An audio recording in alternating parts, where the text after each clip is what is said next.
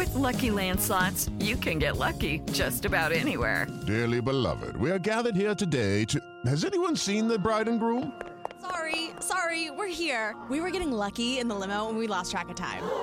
No, Lucky Land Casino, with cash prizes that add up quicker than a guest registry. In that case, I pronounce you lucky. Play for free at LuckyLandSlots.com. Daily bonuses are waiting. No purchase necessary. Void were prohibited by law. 18 plus. Terms and conditions apply. See website for details. As a longtime foreign correspondent, I've worked in lots of places, but nowhere as important to the world as China. I'm Jane Perlez, former Beijing bureau chief for the New York Times. Join me on my new podcast, Face Off US versus China, where I'll take you behind the scenes in the tumultuous US China relationship. Find Face Off wherever you get your podcasts. Hi, I'm BT Newberg of the brand new podcast, The History of Sex. We explode gender norms by exploring their incredible variety across time. In today's culture of gay marriage, trans rights, and a new politically correct term every day, things can feel a little chaotic. It makes you long for the good old days. When men were men and women were women, and nothing could be more clear, right? Well, sorry to break it to you, but those days never existed. If there's one thing the history of sex teaches us, it's that sex and gender have varied fantastically across different eras and cultures. For example, did you know that the Nazis encouraged young women to bear a child out of wedlock for the fatherland? Or that pre contact Hawaii had no such thing as marriage? Or that ancient Romans had no concept of orientation, only a vague sense of preference for one sex or the other? That's the kind of stuff that we'll be covering in our new podcast, The History of Sex. Find us on iTunes, Stitcher, or wherever you get podcasts. The History of Sex.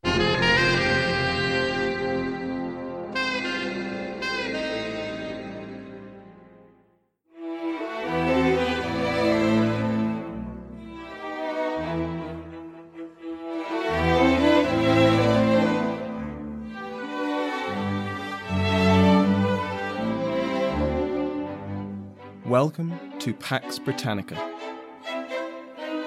Episode 30 The Siege of San Martin.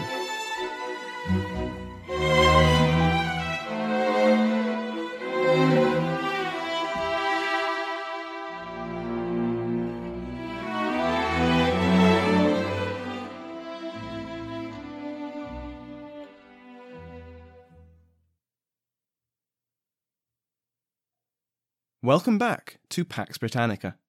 Before we begin, let me just say that sound education was amazing. I met a load of wonderful people, people I've listened to for years, as well as people I'd never heard before. If you're interested in the full story, go listen to the extra episode, the Sound Education Experience.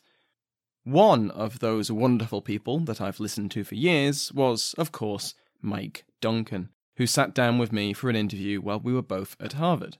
We had a great chat, and if you've listened to the interview, you'll already know that we talked about all kinds of things, not least the Kingdom kerfuffle, which is now brewing. Finally, welcome to everyone who is listening to this show right now just because Mike mentioned it on Revolutions. I hope you enjoy it. So, last time in the narrative, Charles summoned and then dismissed the second Parliament of his reign. He had summoned it purely out of necessity. His three kingdoms were at war, and the expedition, which had attempted to capture the Spanish port of Cadiz, had failed catastrophically. It had been a gamble made by both Charles and his favourite, the Duke of Buckingham, George Villiers, to wow the English Parliament with a grand victory. They had hoped that they could point to a successful raid and say, Look, look at what we did with only a tiny amount of money. Imagine what we'll do when you give us more money. Unfortunately for Charles, it hadn't been a success, and so when Parliament imagined what Buckingham would do with even more money, well, it, it hardly made them want to open the kingdom's purse strings. Worse, Parliament had taken aim squarely at the Duke of Buckingham. He had already been toxic to the monarchy, due to his blatant corruption, impropriety, diplomatic incompetence, etc., etc. But now he could add military blunder to his list of experiences. Despite the king repeatedly warning Parliament not to try and impeach the Duke, Parliament tried to impeach the Duke, and so Charles dissolved Parliament with little to show for it. Now, that's all very well, Charles managed to protect his favourite, but he was still left in a bind. He was still at war with the Habsburgs, but had no taxation to pay for it. And this wasn't a war he could step away from. This was a family affair. His brother in law and sister had been exiled from their Palatinate, which was set to be annexed by the Habsburgs, and his uncle, Christian IV, King of Denmark and Norway, was leading forces in Central Europe. At the Battle of Lutter, Christian was defeated and cried out to his nephew for support. Aside from familial responsibilities, he had alliances to uphold, with the Dutch especially, and don't forget that there was a mercenary company dispatched by his father James traipsing through Europe that needed to be paid. So, the long and the short of it is, Charles had to fight this war, and so he had to find a way to pay for it. Charles's Privy Council settled on a tried and tested method of raising revenue forced loans. This had been used by monarchs for centuries, and for centuries it had been hated. While forced loans were a classic form of royal prerogative, they had never followed so closely to a failed bid for parliamentary taxation. A forced loan is exactly what it sounds like. In the name of assisting Protestant forces against Catholic aggression, an amount equal to around five subsidies was extracted from the king's English subjects with vague promises of repayment. Royal proclamations were made across the kingdoms, church ministers preached of the noble cause, and aristocrats and officials loyal to the king's cause were dispatched to collect the funds that would surely flow out of willing hands. And at first, that's exactly what happened. Spain had attempted to invade England three times in living memory, and there was genuine sympathy for Protestants on the continent, even if they followed a different sect or two. But soon, resistance reared its head. Judges refused to give the government a blank check, pun intended, on its legality.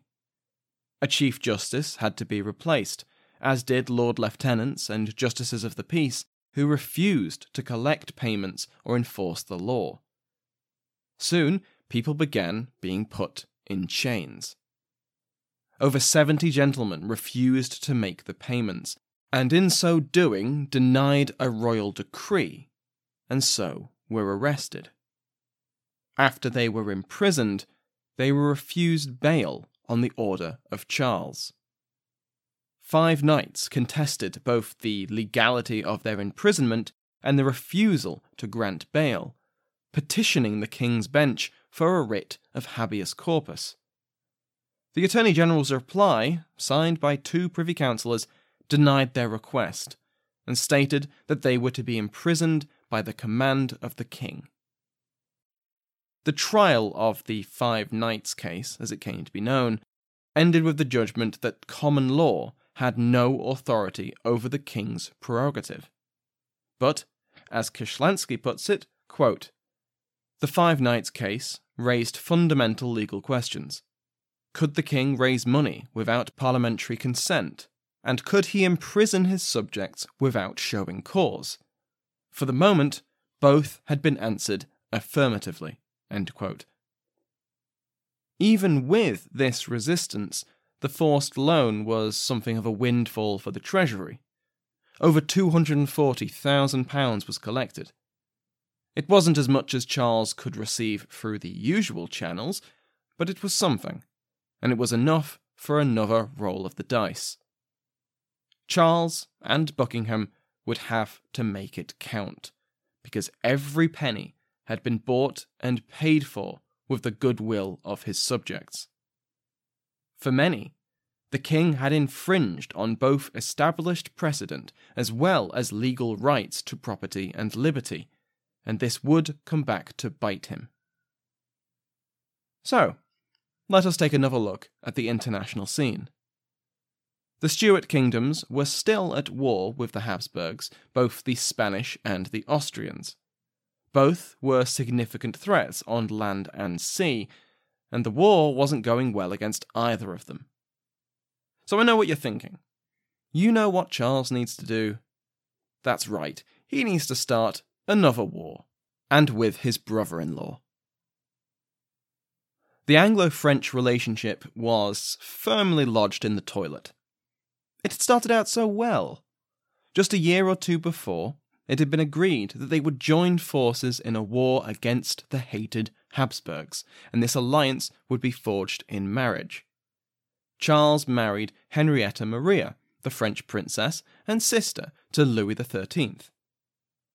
She had made a good impression on her arrival in England, and aside from refusing to participate in a Protestant coronation, which was itself a big deal, all seemed more or less peachy. By this point, though, things had become icy on both the international stage and in the royal apartments. Cardinal Richelieu, the leading statesman in the French court, had lied through his teeth. The Anglo French alliance against the Habsburgs, dead before it began, with a secret treaty of peace. The English ships that were meant to be used against Spanish allies in Italy and had been explicitly promised for that purpose, well, they had been used against Protestant Huguenot rebels. The relationship between the king and his new queen was no better, and the deeply personal nature of early modern politics meant that affairs of state impacted their relationship as much as the reverse was true. Aside from Henrietta Maria refusing to take part in the coronation, which again was a big deal, it had been promised in her marriage treaty, her public Catholicism was a constant source of upset. The Queen also had to vie for her husband's attention with, you guessed it, the Duke of Buckingham. Buckingham saw the young Queen as a threat to his influence over Charles, and sought to neutralize her by replacing her French companions and retinue with one of his choosing. Henrietta Maria had no interest in letting this happen. She was a princess of France. She was the queen of England, Scotland, and Ireland. He was an upjumped knight. He was nothing to her. So she resisted. Henrietta Maria often denied Charles his marriage rights, that is, refusing to sleep with him, which was a source of both personal as well as political difficulty. A king had to have an heir. Most of her French household was expelled in August 1626, partly due to this political battle behind the scenes, and partly for diplomatic reasons. For his part, Charles reneged on some of his marriage promises too, such as leniency for Catholics. All this combined meant that, for the next two years, the royal relationship was on the rocks. It was only with the sudden removal of the Duke of Buckingham that matters improved, but that's for another time. All this time, La Rochelle on the Atlantic coast of France remained in the control of French Protestant rebels and under siege by royal soldiers. Cardinal Richelieu had also begun the construction of a large French fleet, which was particularly concerning for the Stuart crown. Matters came to a head when a French ship, laden with trade goods for Spain, was seized by the English. The French government demanded the vessel be released, and when this demand was refused, an entire English wine shipment harboured in Bordeaux was itself seized. In retaliation for that, an English fleet was dispatched by Buckingham to patrol the French coast and capture any ships from France and Spain. Buckingham sent agents, such as the diplomat and spy Walter Montagu, to assess the appetite of France's neighbours for an alliance. He particularly sought the support of the duchies of Savoy and Lorraine. Savoy straddled the Alps, while Lorraine bordered the Low Countries. The aim of this policy was to encircle France and combine this outside intervention with internal dissenters. namely the Protestant Huguenots and the French nobility, which was opposed to the rule of Richelieu. Together, the duplicitous cardinal would be deposed, and France would meet its international obligations. It didn't go quite like that, however.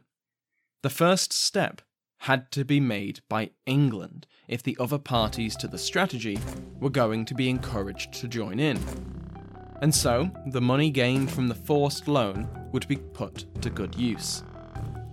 Buckingham also spent from his own pocket to try and ensure the mission's success.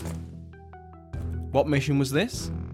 Well, a combined naval and military expedition was assembled, supplied, and armed to a much higher standard than the dregs that had sailed to Cadiz. Taking personal command of the fleet, the Duke of Buckingham sailed to relieve the siege of La Rochelle.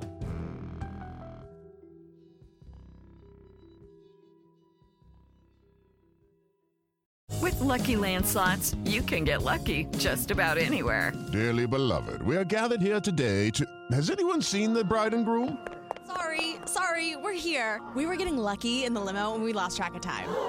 No, Lucky Land Casino, with cash prizes that add up quicker than a guest registry. In that case, I pronounce you lucky. Play for free at LuckyLandSlots.com. Daily bonuses are waiting. No purchase necessary. Void where prohibited by law. 18 plus. Terms and conditions apply. See website for details.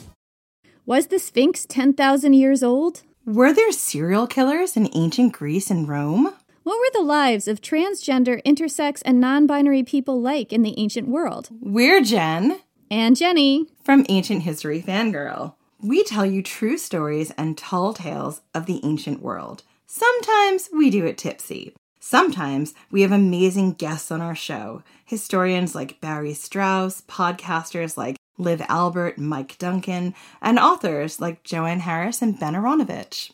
We take you to the top of Hadrian's Wall to watch the Roman Empire fall at the end of the world. We walk the catacombs beneath the temple of the feathered serpent under Teotihuacan.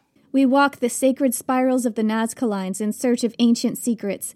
And we explore mythology from ancient cultures around the world. Come find us at ancienthistoryfangirl.com or wherever you get your podcasts.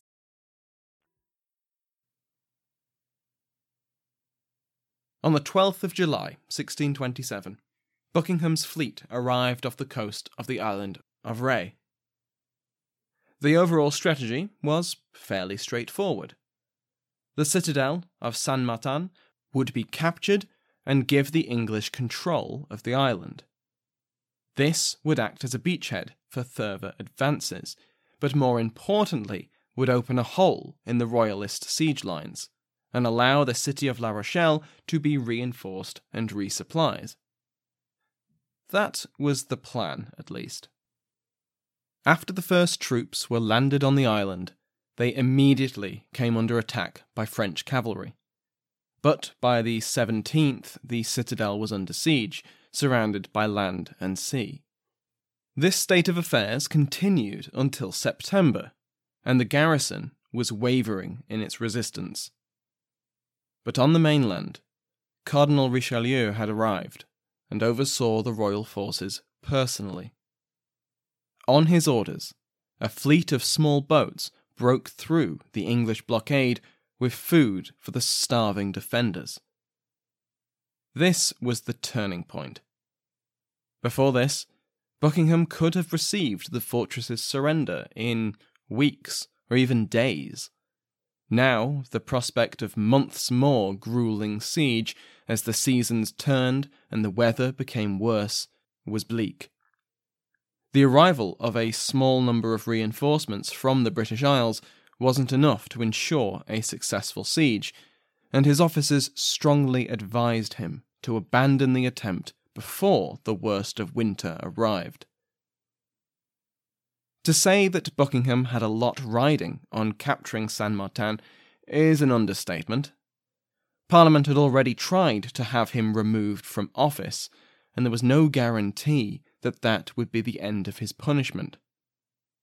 The use of English ships, his ships as Lord Admiral, to attack the Huguenots was a stain on his reputation that he could only clean by saving the Huguenots. He decided that if he could not wait out the citadel, then he would take it by storm. Buckingham ordered an assault on the walls, and he really should have quit while he was ahead. The attack failed. Storming a fortress was always a costly and risky affair, and all manner of factors could have prevented a Buckingham victory. But in this case, it was either bad luck or incompetent planning, because it appears that many of the ladders used by the attackers weren't tall enough to scale the walls. And you'd think, wouldn't you, that after several months sat outside some walls, you'd have a good idea how tall they were, but apparently not. When the assault was called off, thousands of Buckingham's troops lay dead or were captured. With no other options, the Duke ordered a retreat, only to find that their route back to their ships had been blocked by a French force fresh from the mainland. At risk of being encircled themselves with Saint Martin in their rear, the Allied force broke through. This too left many soldiers and officers behind, either dead on the field or captured. But Buckingham reached his ships, and he sailed away. He had left England at the head of nearly 8,000 men. He returned with less than half that number. So, let us recap. Charles had called a parliament in order to receive taxation to fund a war against Spain. They had criticised the Duke of Buckingham and offered taxation in return for his impeachment. Charles dissolved Parliament and raised the amount they had offered through forced loans. These were unpopular and stoked fears that Charles would try and rule without Parliament. The money from these very unpopular forced loans was then spent on another military expedition, this time against France and directly led by Buckingham. This expedition had been another monumental failure. Oh, and now the Stuart kingdoms were in a war with France, as well as the Habsburgs, and Charles still had no money. Next time, Charles will be forced to call his third parliament in four years. It would be the most volatile parliament of Charles's reign, until, of course, we reach the Wars of the Three Kingdoms. A relatively short episode this week, apologies for that. I'm catching up after two weeks of travel. If you're looking for something else to listen to, try out The History of Sex. It's been many months in the making, and I've been pestering its host, BT Newberg, for a release date ever since we had our talk about podcasting back in May. It's absolutely worth a listen, I'm sure you'll love it. Thank you to my wonderful House of Lords. The Royal Headsman, executed today. Her Grace the Duchess of Devon, Michelle Gersich. His Grace the Duke of Clarence, Rory Martin. The Most Honourable the Marchioness of Scullion, Lady Jennifer. The Right Honourable Countess of Shrewsbury, Elaine Dickens. Countess of Surrey, Jean Buckley. Earl of Oxford, Christopher Grogan. Earl of Somerset, Brendan Bonner. Countess of Cornwall, Belinda Clarence. Earl of Hereford, Christopher Remo.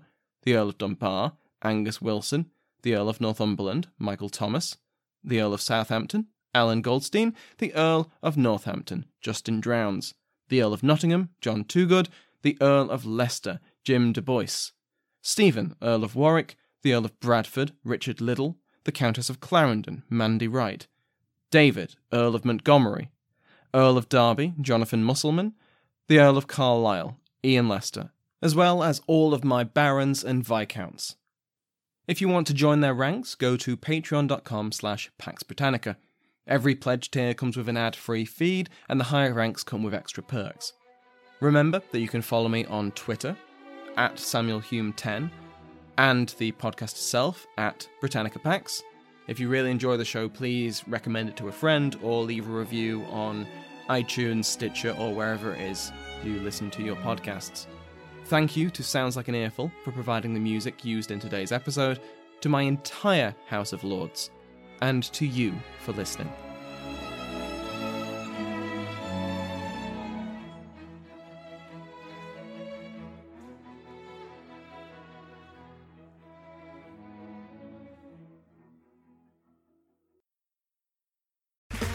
Okay, round two. Name something that's not boring a laundry?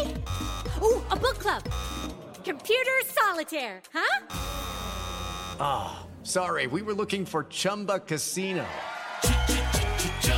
That's right. ChumbaCasino.com has over 100 casino style games. Join today and play for free for your chance to redeem some serious prizes. ChumbaCasino.com. No purchase necessary. Full prohibited by law. 18 plus terms and conditions apply. See website for details. Hello. My name is Matt, host of the Pirate History Podcast. Pirates rank among the most mythologized and romanticized of all historical figures it can become easy to forget that pirates were real people that had real world concerns. If you like tales of high seas adventure, daring do, and also want to learn more about who Blackbeard supported to be king, you can learn more about all of that at the Pirate History Podcast.